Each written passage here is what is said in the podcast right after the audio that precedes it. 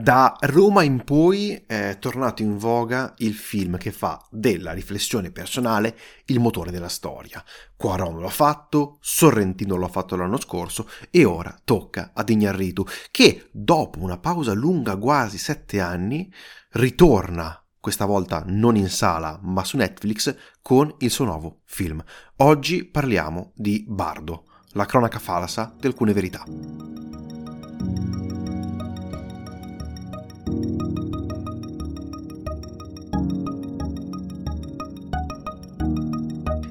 Già dal titolo si possono comprendere tanti temi che verranno trattati in questa pellicola. È un film di ritorni. Sono passati sette anni da Revenant, sono passati 22 anni dal suo primo e ultimo film prodotto in Messico, Amore Perros, il suo film di debutto, e con Bardo segna il ritorno in terra messicana. Questi parallelismi poi si possono tracciare anche con il protagonista.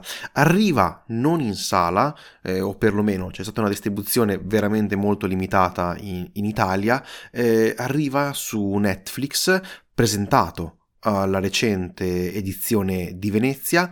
Come detto, purtroppo però non avendolo mostrato nei cinema, eh, un regista che fa dell'aspetto visivo una componente fondamentale eh, perde un pochino di forza e questo eh, insieme anche ad altri, altri piccoli problemi che hanno trovato qua e là in questa pellicola eh, mi ha fatto, anzi ci ha fatto eh, non apprezzare appieno il film perché, anzi, prima di scoprirlo, torniamo alle nostre consuetudini. Trama in breve. Allora, eh, noi seguiamo il protagonista che è Silverio Gama, inizialmente era un giornalista, poi documentarista messicano che si è trasferito uh, negli Stati Uniti e adesso torna in Messico perché eh, fanno tipo una festa in suo onore perché vincerà un premio importantissimo uh, del giornalismo uh, statunitense, è tipo il primo giornalista messicano a vincerlo, quindi ci sono luci e ombre di questo personaggio e, e soprattutto in, lo seguiamo in questa sorta di viaggio folle. Sì, come ho detto è un film di ritorni, no? Perché così come ben detto Iñárritu ritorna uh, al cinema, ritorna in terra, messic- in terra, messicana, anche il protagonista eh, Silverio, interpretato da Daniel Jiménez Cacho, che abbiamo anche visto recentemente in Memoria, eh, nel ruolo del, del professore e, qui ha ovviamente eh, il pieno possesso eh, della pellicola essendo il protagonista ed essendo la trasfigurazione, la fine del regista stesso, no?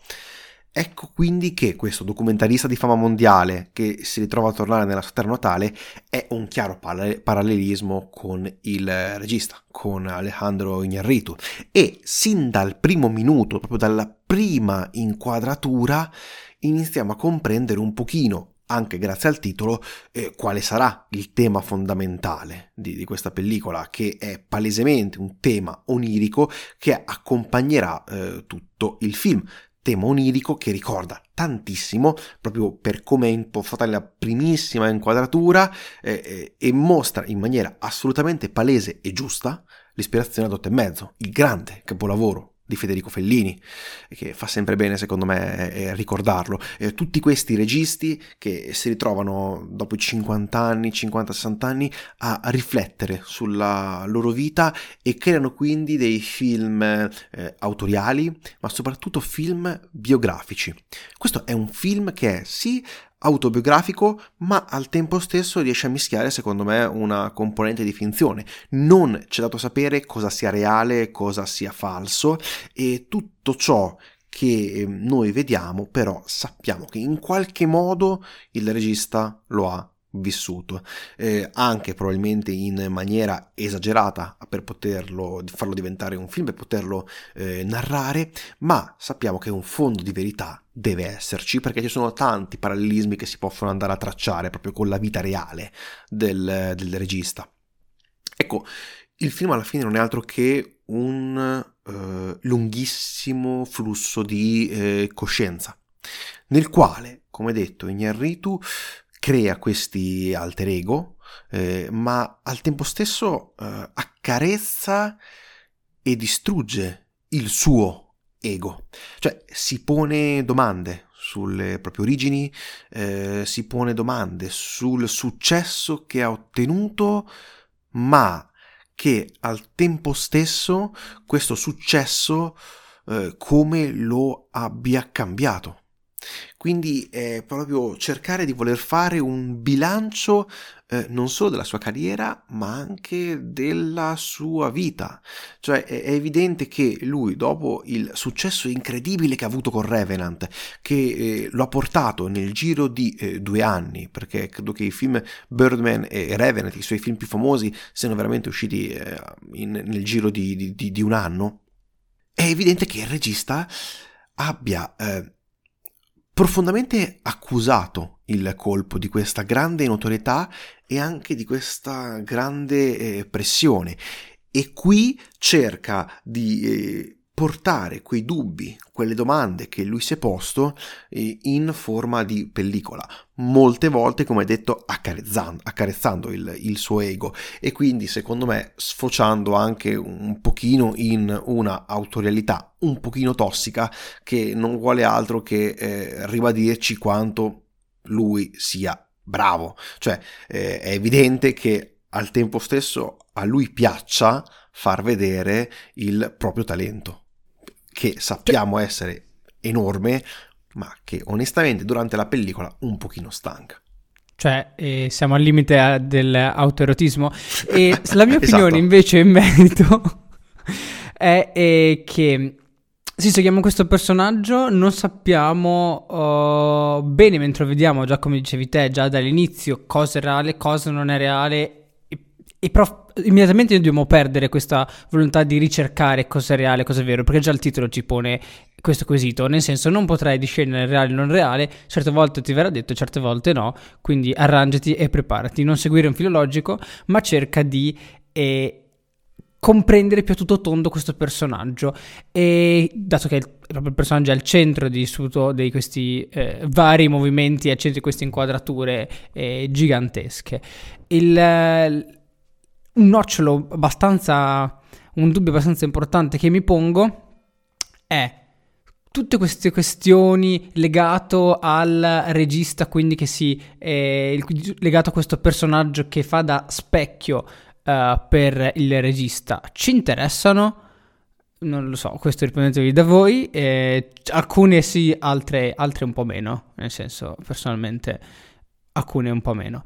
E... È vero, è vero, no, no, è sì, vero, è una, è una, domanda molto importante, cioè, perché eh, alla fine, perché... se ci pensi, va a mescolare, no? Eh, ricordi, fatti personali e al tempo stesso co- con la finzione, però come tu dici, non ha, secondo me, la capacità nel film di riuscire a essere particolarmente interessante in nessuno di questi punti. Cioè, la storia che succede è molto banale, per quello che vedi. Sì, sì, ma com- la mia motivazione sul fatto che alcune parti no, cioè, sono belle da vedere ma non ti prendono particolarmente è perché non c'è all'interno proprio qualcosa che prima o poi ti traina, che ti trasporta, qualche, qualche eh, riflessione, qualche dubbio sul personaggio che può essere più che legati magari a, al pubblico, quindi qualcosa di più empatico, qualcosa che tu vuoi sapere, qualche non risposta, perché come dicevo può essere anche un dubbio, cioè, però arrivi a una conclusione con qualcosa che ti ha lasciato. Qui in molte parti delle scene sembra che ogni scena sia soltanto per farti vedere quello un po' come se fosse un giochino, però finito il giochino non ti lascia niente. Quindi diciamo che non c'è una costruzione all'interno del, perso- del pubblico di chi lo guarda che man mano si costruisce eh, quello che sente, quello che prova, perché sono importantissime le, le emozioni in questo mezzo, non soltanto le nozioni che ti vengono date e alla fine ti costruisci il film che tu hai visto, perché il film eh, tu te lo ricrei internamente dopo averlo visto e lì è l'ultimo punto in cui si ricrea il film all'interno di ogni, ogni persona. Questo poi è, è, è, un punto di vista e possiamo parlarne tipo per sempre e vedere fin dove arriviamo ed è più verso forse un concetto più filosofico che è comunque interno secondo me al cinema. Sì. Però in questo caso non, non sento che mi abbia lasciato o che la maggior parte delle scene mi abbia lasciato qualcosa di importante, anche soltanto emotivo, se non era soltanto seguire questo personaggio e vedere cose un po' folli. Beh, ti faccio un parallelismo, no? Ho parlato prima di Roma, ho parlato di Sta la mano di Dio. Eh, quelli secondo me erano film che eh, stacchiamoci un attimo dal cinefilo che conosce Inerritu. Quei due film lì Uh, secondo me uno, una persona che eh, seppure non conosce i registi dietro eh, avrebbe potuto apprezzare eh, anzi riesce ad, ad, apprezzare perché la storia riesce a creare una certa empatia con il, lo spettatore. Perlomeno questa, questa, è la mia opinione, no? Beh, sì. eh, Roma vuole raccontare la storia di una famiglia e la storia anche di un, un periodo storico eh, del Messico.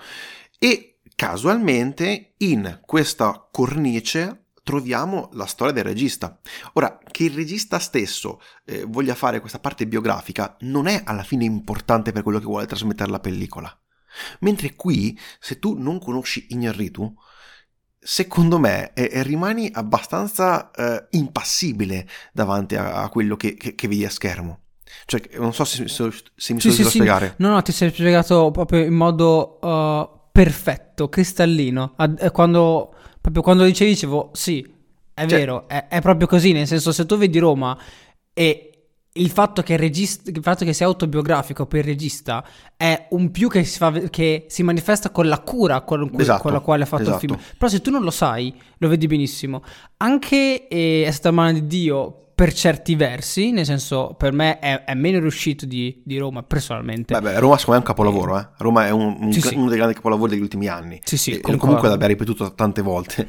Quindi lo sapete il nostro punto di vista.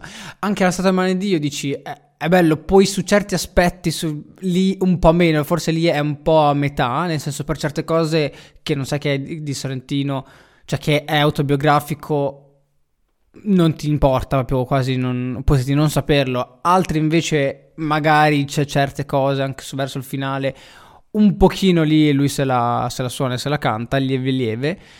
Qui invece boh, essendo tanto su questo protagonista che, come dicevo, è a specchio del, del, regista, almeno questo è quello che abbiamo sentito noi conoscendo il, il regista, cioè sapendo anche solo vagamente, uno dice solo che vagamente che è Ignarrito quello che ha fatto, poi sapere gli ultimi tre film che ha fatto e dici ok sì è lui, vedi questo e dici sì vabbè però mi torna abbastanza tra il protagonista e il regista.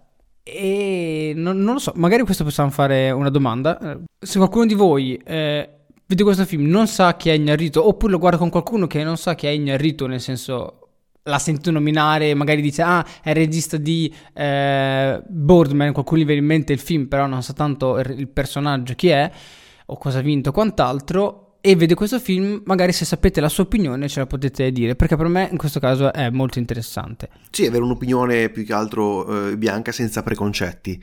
Eh, no. Poi una cosa che eh, non mi è piaciuta, poi dopo magari arriviamo alle cose belle del film perché ce ne sono e sono anche eh, tante, no? alla fine vanno comunque a fare secondo me un ottimo bilanciamento con queste piccole critiche che abbiamo trovato.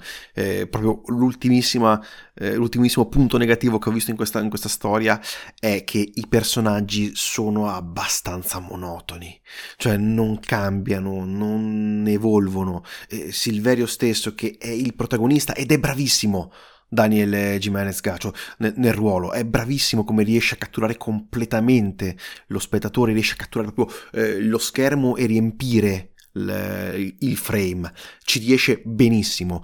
Il problema però è che il personaggio che interpreta non ha una linea evolutiva, cioè lui è semplicemente, secondo me, una vittima eh, degli eventi ai quali non vuole assolutamente opporsi.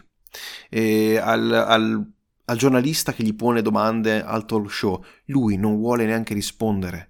Eh, lui lascia eh, che questi eventi, questo mondo scorra e semplicemente eh, senza, senza, porre alcun tipo di opposizione. Eh, e questo è un, un problema. Eh, sono sicuro che per come è stata fatta la storia, eh, tutto ciò sia comunque voluto però essendo voluto a me onestamente non è che mi sia piaciuto tanto, no? Quando deve cercare delle risposte, alla fine finisce in un limbo. Bardo, tra l'altro, significa proprio per il buddismo il, il limbo cristiano. Quindi c'è questo, questo, interessante parallelismo che poi col tempo, secondo me, nella pellicola scopriamo eh, perché viene definito così. Però il problema dei personaggi è che ripensandoci non è che mi rimangano particolarmente in mente, perché nessuno di loro riesce secondo me ad avere una evoluzione e alla fine eh, esce dopo un film che è anche abbastanza lungo eh, un pochino stremato. Visto che ci siamo, apriamo uh, la parte tecnica. Eh, cosa ne pensi? Cosa, ne, cosa, ne, pare? Partiamo proprio dalla, dalla regia. E no, invece volevo prima, eh, infatti non so perché una parte, siamo, siamo passati dalla parte tecnica, volevo chiudere un attimo la parte sulla sceneggiatura. E prima della parte tecnica parliamo un attimo della sceneggiatura, che ci sono alcuni aspetti che a me mi sono piaciuti eh, molto, legati al personaggio, proprio quello che finora un po' abbiamo oh, criticato, secondo vari punti di vista. E esattamente il personaggio eh, che è posto, eh, diciamo, tra due forze, cioè gli eh, Stati Uniti e il Messico, molto semplicemente sia perché eh, il um, personaggio, come viene raccontato, lascia il Messico per poi tornarci soltanto in questo momento, dopo tanti anni ha girato e, e non, si sente, non si sente messicano, però una volta contato al Messico si sente un pochino messicano, sia anche perché ci sono queste due forze, nel senso il posto da dove vieni e invece eh, le persone possiamo dire per cui lavori, diciamo. Quindi c'è questa sorta anche di ipocrisia abbastanza descritta in modo abbastanza brutale, ma secondo me ben fatta e molto simpatica di questi della volontà diciamo uh, statunitense tipo qui hanno comprato attraverso Amazon una parte del Messico se non sbaglio una parte della regione della California e fa molto ridere poi magari tra due settimane dicono che la compro realmente e nessuno si stupisce. Cioè, davvero, nessuno si potrebbe... È una cosa purtroppo, purtroppo, purtroppo, probabile, se ci pensi, cioè non è una cosa così, così, così assurda, eh. eh lo, lo, so. Vabbè, e quindi c'è questa cosa, che, questa ipocrisia, questa... Mm, eh, che è molto descritta, come ho detto, in modo abbastanza netto e mi è piaciuta molto e anche questo personaggio che è di, dibattuto, è tra questi... È ha questi dubbi sul... Eh, lui ha fatto documentari eh, tipo sulle persone che cercavano in tutti i modi di arrivare negli Stati Uniti per avere una vita anche solo leggermente migliore e per quel leggermente migliore vuol dire non essere ammazzati di notte e, e questo significa a sua volta pulire i bagni del McDonald's, quindi uno dei lavori più umili che ci sia, però gli, va benissimo, lui ha fatto riprese per questi qui e poi li proietti invece davanti a, a delle persone diciamo più intellettuali oppure che si danno un tono e che sono ben lontani da quella situazione. E, e tutte le volte quando gli vengono fatte vedere, gli viene fatto, gli viene detto, anzi più che fatto vedere, gli viene detto proprio che l- le sue azioni diciamo non hanno un filo logico perché lui diciamo vabbè hanno un po' anche marciato sul fatto che si sia arricchito con questi documentari, poi è diventato famoso per questi documentari su queste persone, però lui è molto lontano da queste persone e quindi lui, dato che si sente più statunitense, lui è andato lì a fare quei documentari, però è molto lontano. E, e lì, come hanno detto, ci sono dei vari momenti, tra cui quelli tipo con uh, un suo caro amico. Eh, in uno, come da te, non, non, parla praticamente, invece un altro gli risponde proprio nettamente e andando un po' ad attaccare. E queste cose invece sono belle perché sono proprio critiche, come dicevi te, che va a distruggere l'ego del protagonista, cioè il protagonista, cioè possiamo a questo punto rimpallarlo all'ego il pensiero del regista. E quelle forse sono le parti per me più interessanti proprio quando il regista si mette a nudo e si fa una critica a se stesso. Questa è una cosa che mi è piaciuta molto. Eh, l'ho, l'ho tirata molto per le lunghe. No, è sicuramente vero e anzi concordo pienamente con quello che hai detto. Un'altra cosa per cui è molto bravo Ignarritu è la componente tecnica perché le sue inquadrature sono sicuramente molto molto belle, eh, questi eh, piani sequenza, questi movimenti con una camera che è perfettamente stabilizzata, eh, che lascia eh, pieno spazio sia ai protagonisti, ma soprattutto delle scenografie che sono veramente bellissime. Eh, lo ha sempre fatto, ha una componente estetica e visiva bellissima che personalmente mi piace tantissimo.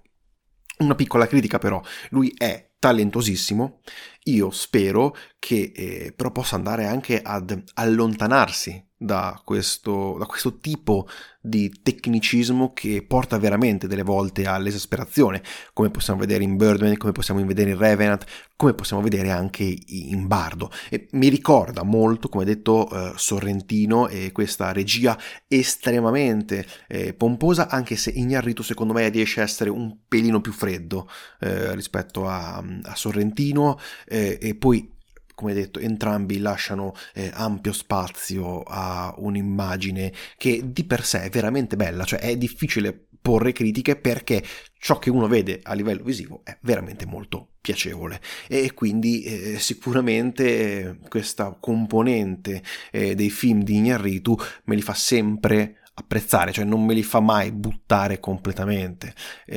Vedendo questa pellicola, certo, dal punto di vista narrativo, magari non è stata fortissima dal mio punto di vista, però dal punto di vista onestamente dell'immagine veramente c'è pochissimo eh, da dire sul, sul, lavoro che ha fatto. Come detto questi eh, movimenti sono tipici di Ignarritu che ha avuto diversi direttori della fotografia, il più famoso sicuramente è il Civo Lubeschi, qui ha un altro direttore della fotografia che è abbastanza diciamo importante. Sapete come noi con questi tecnicismi ci teniamo sempre a, a esprimere chi sta dietro la camera, perché comunque alla fine è la, una delle parti più importanti no? in, in, in, un film, se no si farebbe probabilmente del teatro, se, se nessuno riprende eh, un, un, film è complesso andare a, poi a, a, a trasmetterlo. Mi sono un attimo perso. Cosa ne pensi del, della parte tecnica? Allora, eh, mi allaccio subito al tuo discorso con, cioè, parlando della regia direzione di attori assolutamente magistrale e, e, per quanto invece riguarda la composizione del, del, quadro è interessante però io ovviamente qui cerco un po' il pelo nell'uovo. Eh, sì, sì, perché chiaramente sì, è molto bravo, quindi ti aspetti... Sì, nel senso... E, e c'è, senti, talento, c'è il talento, ragazzo. Ah, quello, quello, assolutamente. Però ho, ho delle perplessità su tutto, sull'utilizzo di tutte queste ottiche corte, questi grandangolari, mm-hmm.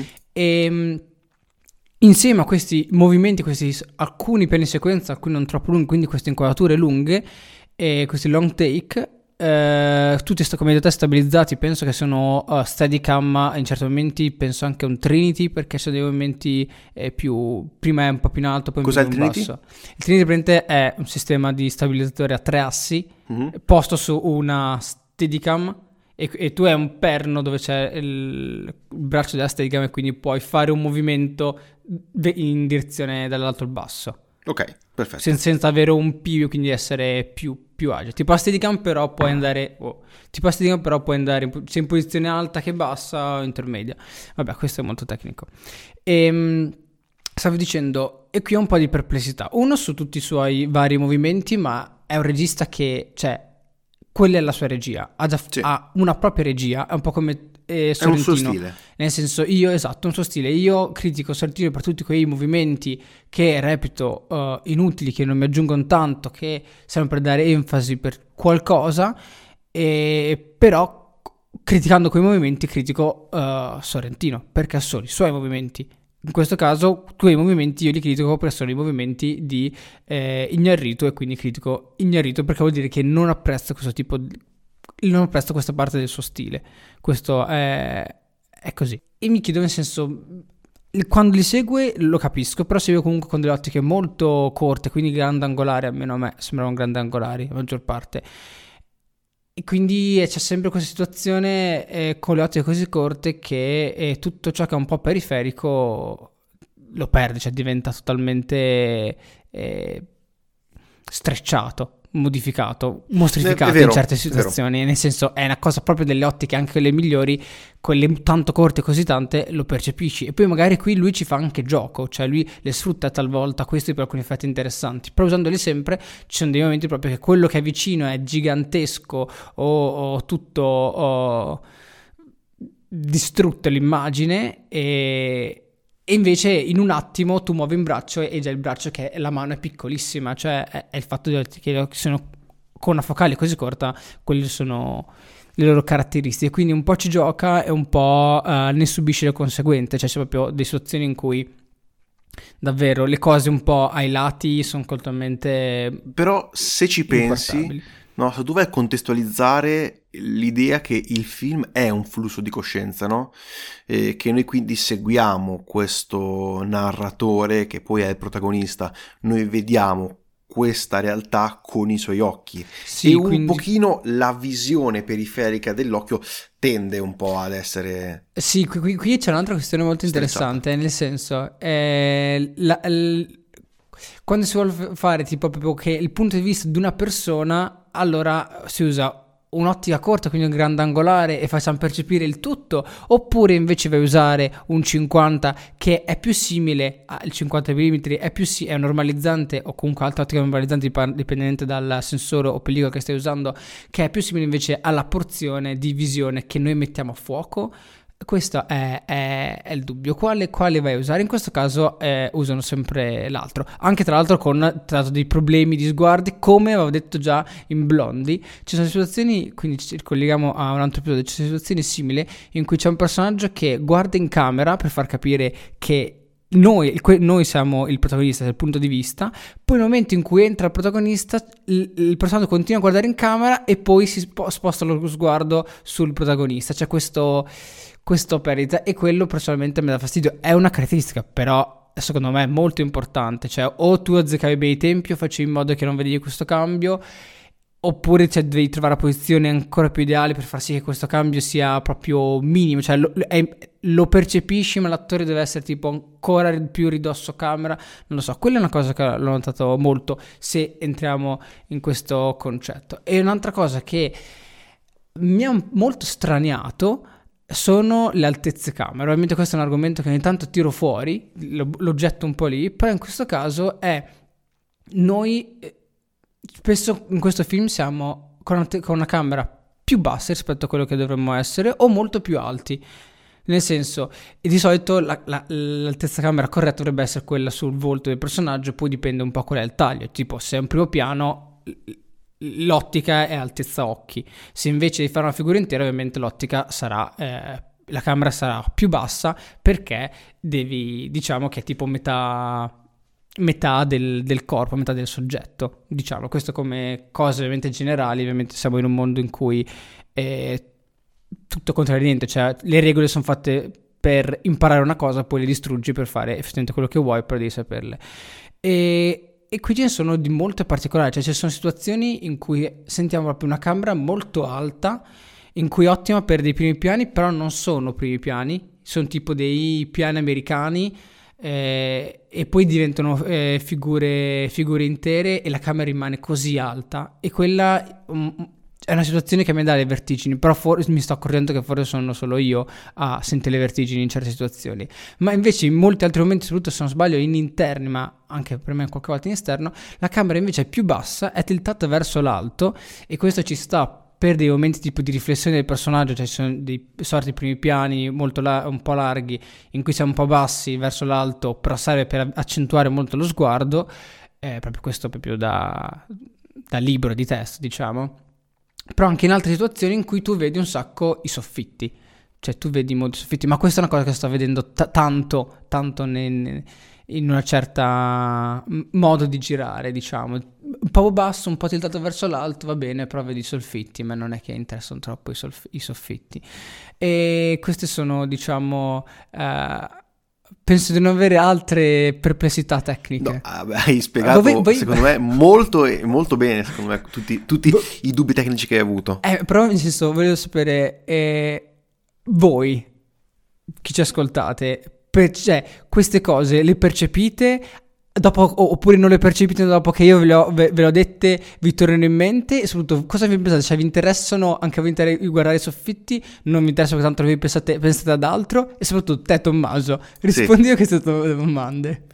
Eh, è sicuramente interessante. Eh, stavo pensando a questa, eh, ancora a, all'idea dell'ottica utilizzata, no?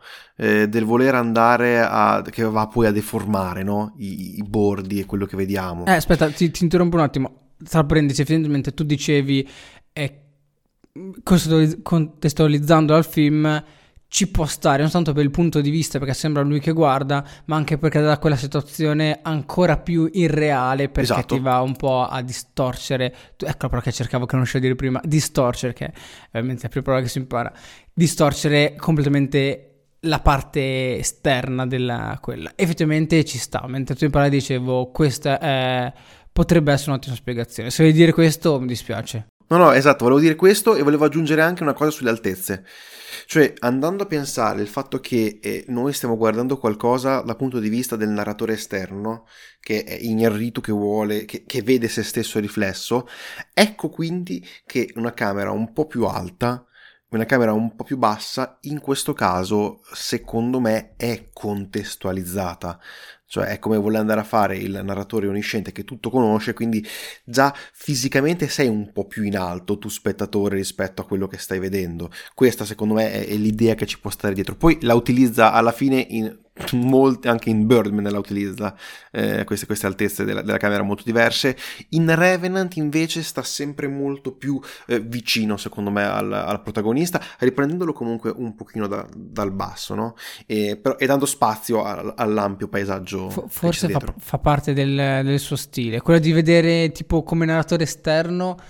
Talvolta sì, però non, cioè non è in altezza così tanto, è proprio mm è, cioè, un'altezza, quello che dicevo era un'altezza corretta per un primo piano, però il soggetto non è, il soggetto è più lontano per essere, come dicevo, da un piano americano. Poi magari mi spieghi perché parti da un piano americano e non, non da una mezza figura. Però effettivamente è per questo forse do, dovevo chiedere la presenza di, dovevo insistere per la presenza di eh, Congi qua con noi. Sì, Sarebbe stato impossibile. Ecco, chi è Darius Congi? È il direttore della fotografia di questa pellicola ma non solo. Esatto, non solo, perché dillo, ha, dillo. ha, collaborato... Uh, forse con Fincher per Seven, sì, ha collaborato per però, Bertolucci. Sì, ha, però un altro film. Un altro film? È uno importantissimo. uno importantissimo, te dico tutti. No, no, uno ancora più, un, un grande cavallo di battaglia di questo, di questo, di questo podcast. Un cavallo un di battaglia Un gran cavallo di battaglia. Irrational Man di no, Woody Allen. Tra l'altro non mi è piaciuto, mi, mi, mi, ero addormentato, non so se potevo dire, ma tanto parliamo di un altro film, quindi non è importante. Uh, uh, di Haneke, Funny Games. Mm, eh, vicino, lo... vicino, vicino, sempre okay. di Haneke, no? Sempre lo so, lo so, Amur di Haneke, Amur Esattamente, che, che, che, torna, torna sempre, questa volta in maniera involontaria. Eh. Inoltre, tra l'altro che stiamo parlando di lui, eh, ha fatto anche diam- la fotografia di Diamanti sì. Grezzi, che quando una, un po' di tempo fa, un po' di episodi fa, avevo, avevo citato proprio sì, Conji, e parlando che lui fa una fotografia... Uh, per, per, cioè, molte volte molto naturalistica che mi piace, come anche in questo film, tanto, mi è piaciuto tantissimo. Però ogni volta, qualche, qualche, volta fa anche delle fotografie talmente non naturalistiche, come puoi pensare, quella di Seven. Tra l'altro, su quella di Seven proprio hanno fatto delle, dei passaggi in pellicola di flashature, quindi praticamente di mandare dei flash di luce per fare la pellicola più sensibile e tipo ridurre il. Um, come che ridurre il, il contrasto, uh, prima alzavi tutti, alzavi le ombre, le om- tutti i neri bassi bassi li alzavi, però avevi gli alti altissimi, ha fatto dei processi molto interessanti che dovrei leggere perché ho letto un po' di tempo fa. E, inoltre anche Diamanti Grezzi non è assolutamente una fotografia uh, naturalistica, anzi nel senso con le pareti blu e i personaggi arancioni. Quello, quello è molto bello, infatti è, secondo me è un, è un detto fotografia famosissimo. Ah, ecco perché abbiamo parlato. Perché, se non sbaglio, il direttore di fotografia, che adesso mi manca il nome, non mi ricordo il nome, di ehm, Call Me By Your Name, si è ispirato a Darius Conji per tutta la fotografia all'interno, che infatti è, stra- è, è, è, bellissima. Vabbè, chiusa questa parentesi, inoltre è stato anche direttore di fotografia di Okja, di Bong Joon-ho, e sarà anche direttore di fotografia, sempre di Bong Joon-ho, di My K-17 T- titolo un po' ostico per me da, da pronunciare. il nuovo film che dovrebbe probabilmente uscire nel 2024.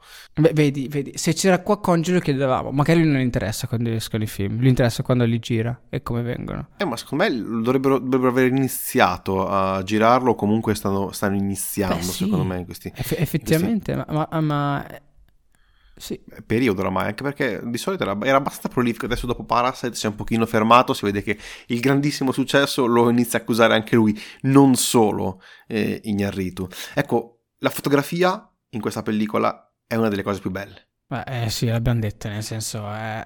È, è, bellissima, è spettacolare. Puoi soprattutto reggerla con queste eh, inquadrature così, così, ampie e le girate con eh, la Arri 65 millimetri quindi è analogico. E, in penso in, eh, no, no, è digitale, non penso in pellicola. Credo che sia in pellicola. pellicola dovrebbe essere, sì, dovrebbe sì. essere no, il ritorno di, di Ignarrito alla pellicola. È, è in pellicola, la 65 è, è, è, in pellicola effettivamente.